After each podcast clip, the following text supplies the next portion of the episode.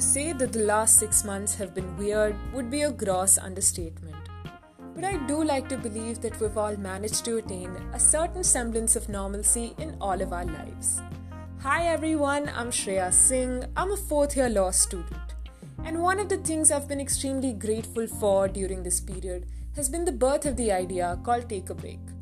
Now, Take a Break basically had a couple of us just coming together and realizing that we wanted to do something to change the language surrounding mental health and emotional well being for the people around us. And so we conducted sessions, we spoke to professionals, and I, in particular, wanted to work towards gathering a diverse panel of people with the aim of striking conversations with them regarding their take on emotional well being. Now, I don't want to get too ahead of myself, and there are a couple of things I'd like to clarify here.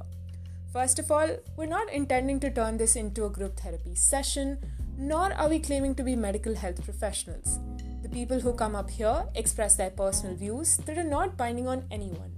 Although, we do try to run our content past a psychologist before we present it to you guys. That's about it. The first episode is going to be out really soon.